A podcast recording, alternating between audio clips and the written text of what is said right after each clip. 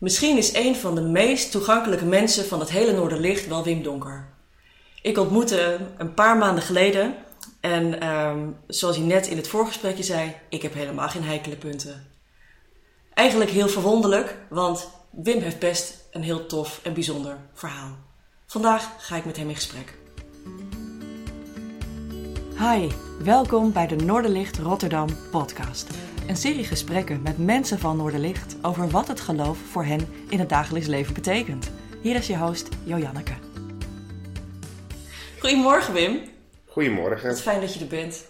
Ja, Ja. leuk dat ik dit mag doen. Ja. Ja, we waren net al met, de- met de computer aan het kijken om alles in te, in te stellen. Want we zijn, ik ben hier bij je thuis in, eh, op Rotterdam-Zuid. Eigenlijk apart, want eh Noorderlicht zit eh, eh, grotendeels op Noord, maar niet heel lang meer alleen hè. Klopt. Wat gebeurt er eh, op Zuid? Ehm, we zijn bezig, eh, nou sterker nog, we gaan 1 januari beginnen met kerkdiensten op Zuid in Oud-Tjaloos. Daar staat de Oude Kerk. Een heel mooi kerkje, heel idyllisch plekje. En dan gaan we beginnen met Nathan Noorland als eh, voorganger slash dominee. zijn we bezig om daar een kerk op te zetten. Bijzonder. Ehm, je begon op Noorderlicht. W- wanneer ben je, ben je daar naar de kerk gegaan? Wa- wa- wat was voor jou het moment dat je je uitgenodigd voelde om daar naartoe te gaan? Eh, ik denk eh, juli 2018 dat ik voor het eerst ben gegaan. Dat is ongeveer anderhalf jaar geleden. Eh, ik heb niet echt een, een uitnodiging gehad van mensen, maar meer een uitnodiging van God. Hoe Zo, kwam dat zo? zo zie ik dat zelf. Ik woon in Rotterdam en ik was al een tijdje weer bezig met geloven. Alleen eh, ja, de kerk had ik een soort van mezelf afgesloten. En er kwam wel een moment in mijn leven dat ik dacht, misschien moet ik dat toch weer een kans geven. Ja, dit ruikt natuurlijk naar een verhaal, Wim. Als je zegt, ik had het geloof eigenlijk een beetje afgesloten, of de kerk afgesloten. Ehm, wat, eh, uit, uit welke achtergrond kom je? Ik ben eh, opgegroeid in een best streng gereformeerd gezin. Ja, christelijk gereformeerd, zoals zijn mijn eh, ouders en mijn familie. Daarin zijn ook weer heel veel verschillende gradaties van heel streng gereformeerd, christelijk gereformeerd tot eh, ja, wat vrijer. Ik kom uit een vrij eh, conservatieve gemeente. Daar heb ik van, eh, ja, ben ik geboren, ben ik gedoopt. Tot mijn 18e levensjaar ben ik daar naartoe gegaan. En toen heb ik gezegd, ik voel het niet, dus dit, eh, hier stop ik mee. Oké, en waar was dat? Kom In- je uit Rotterdam? Of- Nee, Meerkerk. Het is een heel klein dorpje in de Alblasserwaard. Ja, heel anders. Ja. Ja. En wat gebeurde toen je 18 was? Dat je, was dat een, kenterpunt voor jou? Nou, ik, als, als puber dacht ik al, wat doe ik hier? Ik moest altijd twee keer naar de kerk. Ehm, na de kerk, s'morgens, moest je dan ook nog naar, ja, wij noemen dat de tienerdienst. Dat heette toen de zondagsschool. Dus dan zat je eerst anderhalf uur in de kerk, dan een uur op de zondagsschool. Dan kom je thuis, dan at je elke week ook hetzelfde. Mocht je smiddag vooral niet te veel Oh, doen. echt? Een boek lezen, terwijl ik in die tijd niet echt een lezer was.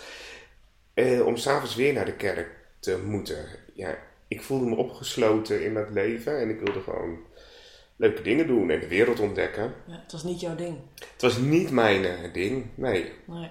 En ik voelde ook niks bij geloof of bij God. Nee?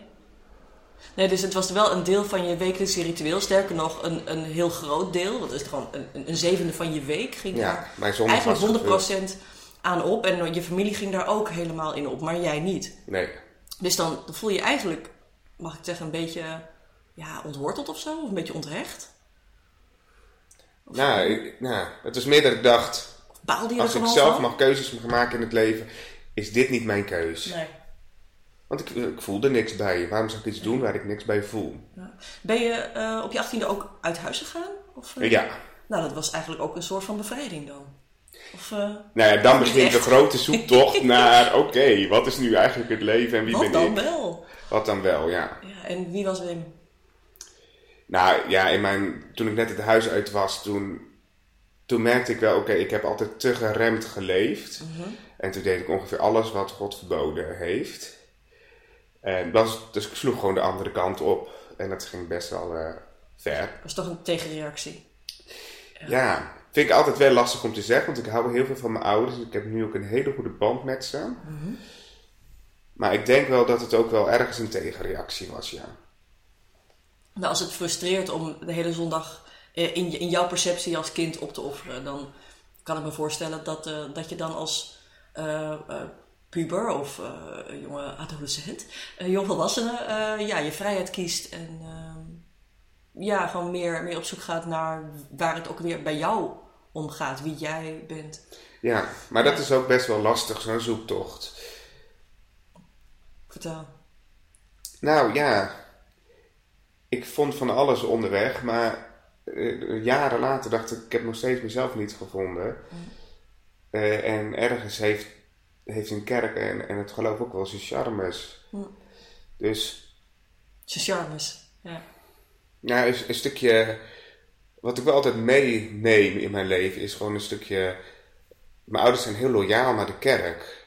Een stukje loyaliteit naar de kerk, een stukje rust voor mijn ouders was de zondag echt de rustdag. Mhm.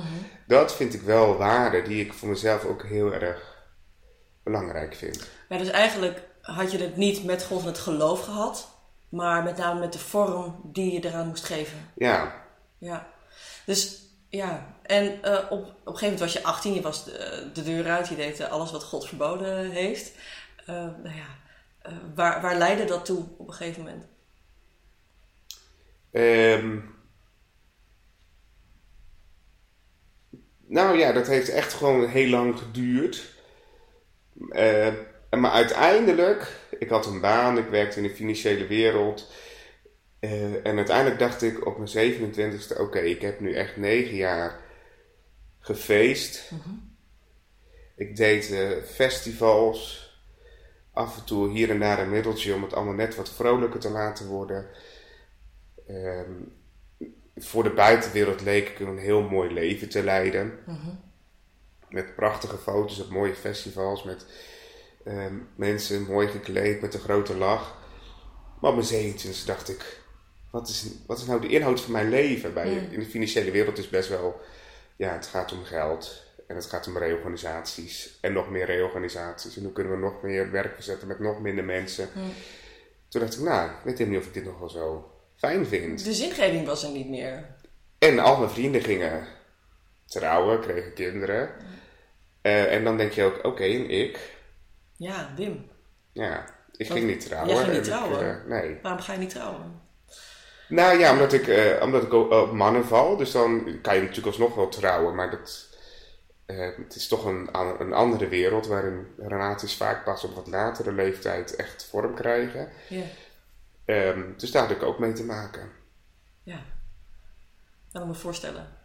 Ja, want je, je valt op mannen. Ja. Uh, dat, dat wist je denk ik vrij jong? Of wanneer, wanneer ja, toen ik uh, 16 was, dacht ik wel, oké. Okay. Ja. ja. en dat vertelde je je ouders wel of niet? Of, uh... Jawel, dat is ook gewoon besproken. Heb je vrij snel ook gewoon met ze gedeeld? Ja. ja. En hebben ze daar positief op gereageerd? Nou ja, in, in de kring van mijn ouders was het dan, dat kan, dat mag. Ja. Maar dat betekent wel dat je een, ja, een leven gaat leiden zonder relatie en seks. Oh, wauw. Ja, dat is eigenlijk helemaal niet oké. Okay. Nou, en mijn tegenreactie was toen ook wel, nou, ik ga toch in ieder geval eerst eventjes hier en daar wat ontdekken. Ja, voordat we daar uh, een streep onder zetten. Ja. Nou, dat kan ik me wel voorstellen ja, niet menselijk is ontvreemd. Uh, dus ja, op een gegeven moment ging je het huis uit en uh, toen kon je dus ook wat meer die vrijheid zoeken en uh, ook meer uitzoeken op wat voor mannen je dan viel. En, ja. Ja, nou, good for you. Zou ik zeggen. Ja, de kerk um, houdt er natuurlijk bepaalde denkbeelden op na. Die variëren nogal in de verschillende stromingen. het homohuwelijk is een beetje een dingetje. de een is er wel voor, de ander is er niet voor. Er is niet een soort van een eenduidige lijn uh, die, die ik. Maar goed, ik ben een, een daarin, zeg maar. Dus ik ben daar geen expert in.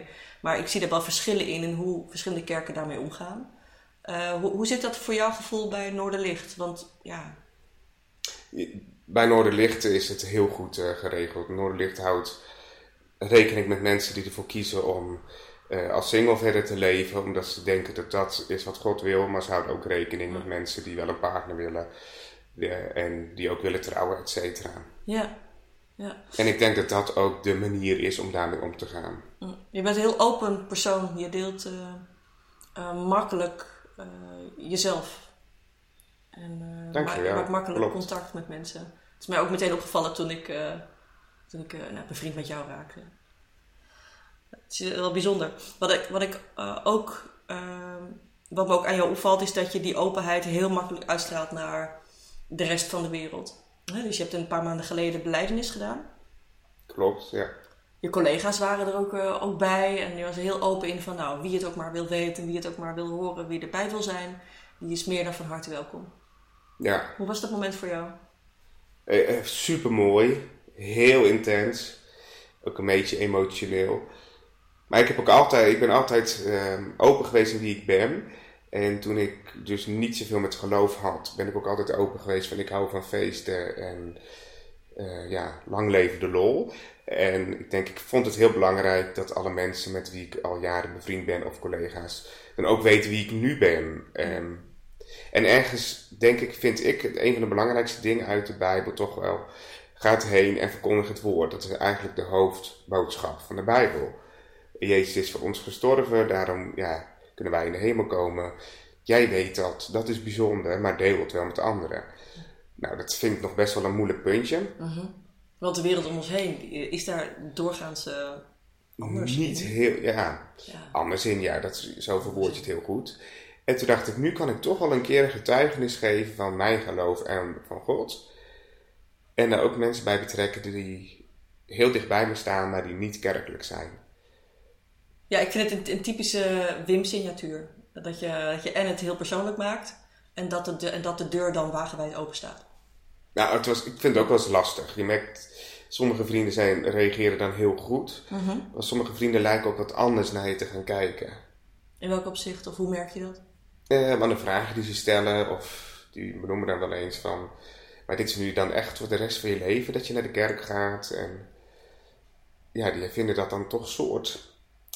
Ja, heftig of zo. Ja. Dit is een verandering in mijn leven. Ik, vroeger, dit weekend, was ik aan het feesten tot in de laatste uurtjes. En nu ben ik best wel trouw in zondag om 11 uur in de kerk. Feest of geen feest? Zondag. Ja. Is het, is het ander feest? Ja. Ja, bijzonder. Ehm, je hebt een aantal ehm, ja, transities doorgemaakt in je leven. Van ehm, Meerkerk naar Rotterdam. Eh, van eh, ja, een heel streng geloof naar vrijheid. Naar een soort van eigen manier van hoe je kerk kan beleven. En samen met Noorderlicht.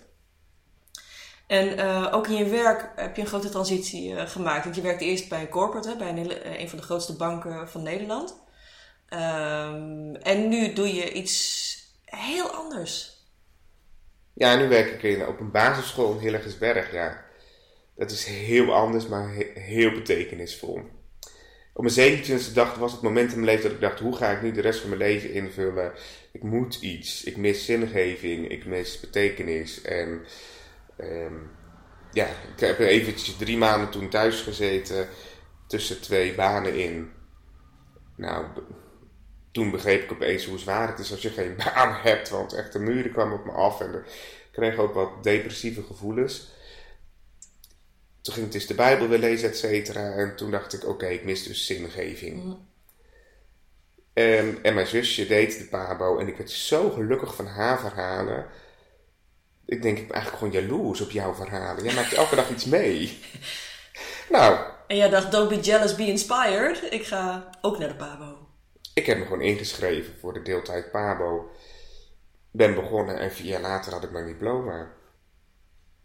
En nu, En nu je werk ik. En toen dacht ik, ja, oké, nu heb ik dat diploma. Nu ga ik ook naar de grote stad Rotterdam. Want in die tijd woonde je nog... Toen woonde ik tijdelijk even bij mijn ouders. Oh ja.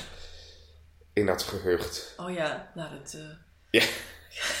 het was ook wel inspirerend om hard door te werken naar een diploma. Ja. Zodat je weer vrij kon... eh, kon Maar daar heb ik me ook echt vier jaar op gefocust. Ik werkte vier dagen per week, één dag stage lopen. En ja, ondertussen moest je tentamens eh, verslagen. En na vier jaar kwam er opeens een eind aan die ja, vier jaar keihard werken en studeren. Ja. En toen dacht ik, nou, Rotterdam, Yay! regel een huis. Dat ging toen nog net. Moet ik nu volgens mij niet meer proberen. Ja, het is hip hè, Rotterdam. Het is Ja. moeilijk om een eh, betaalbare plek te vinden.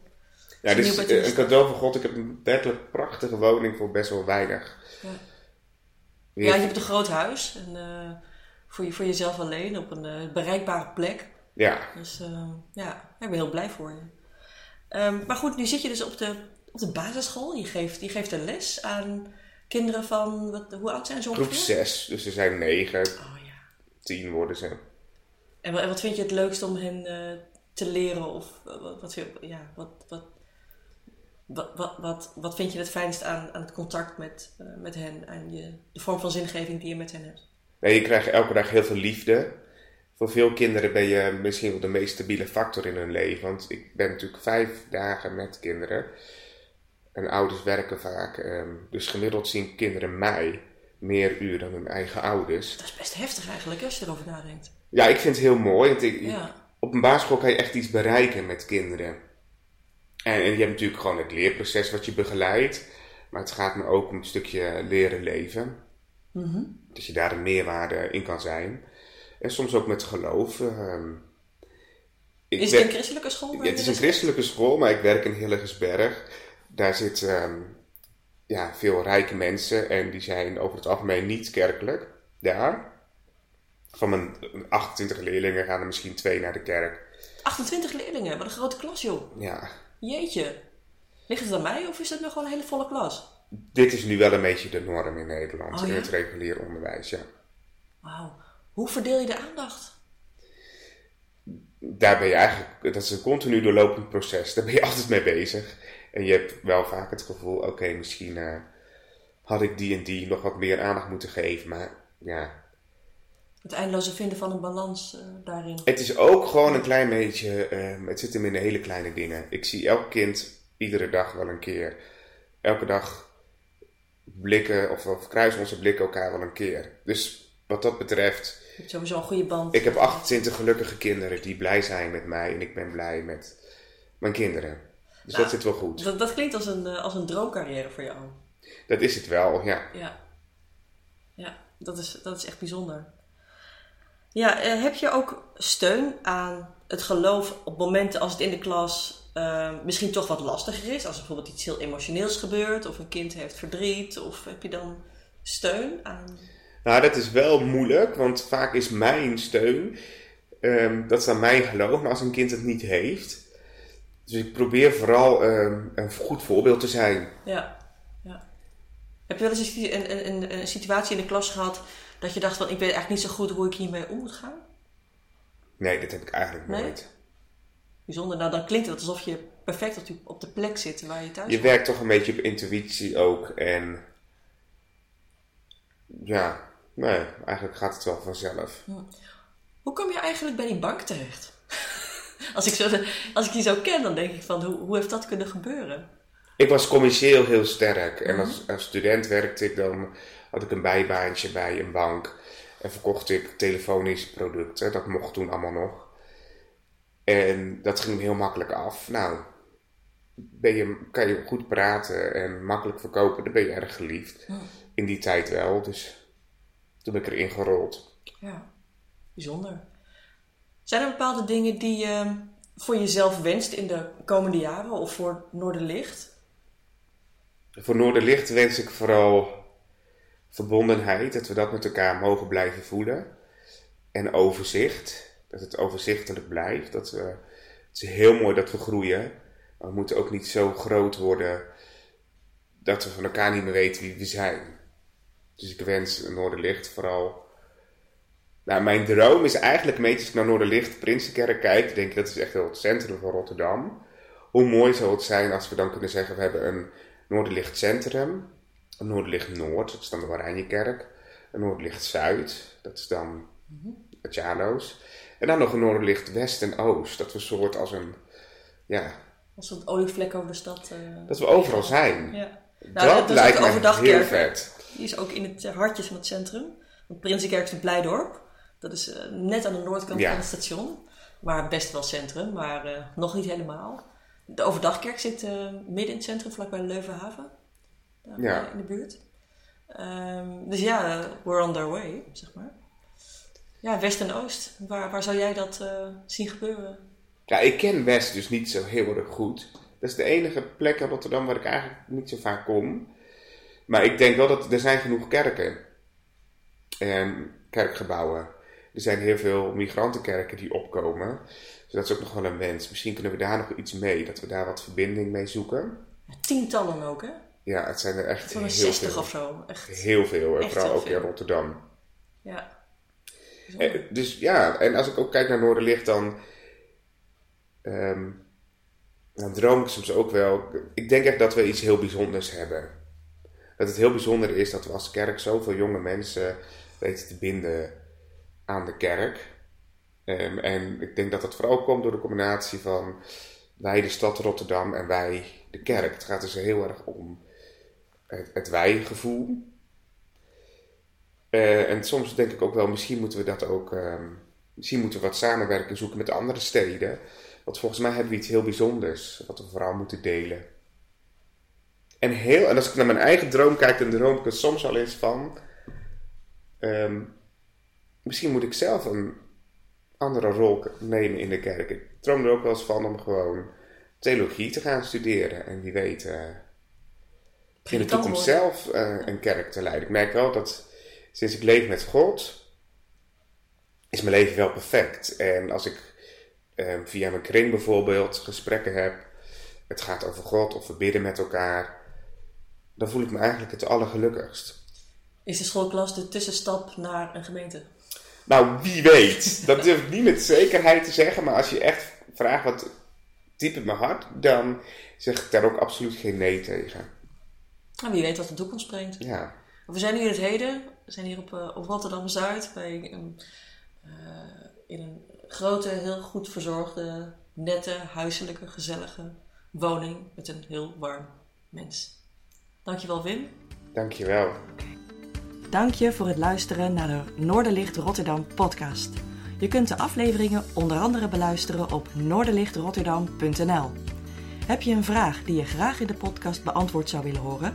Stel deze dan via e-mail op de website. Of fiets even langs bij de kerk en geef het door. Wie weet beantwoordt de volgende aflevering dan jouw vraag. Je bent van harte welkom. Tot de volgende keer.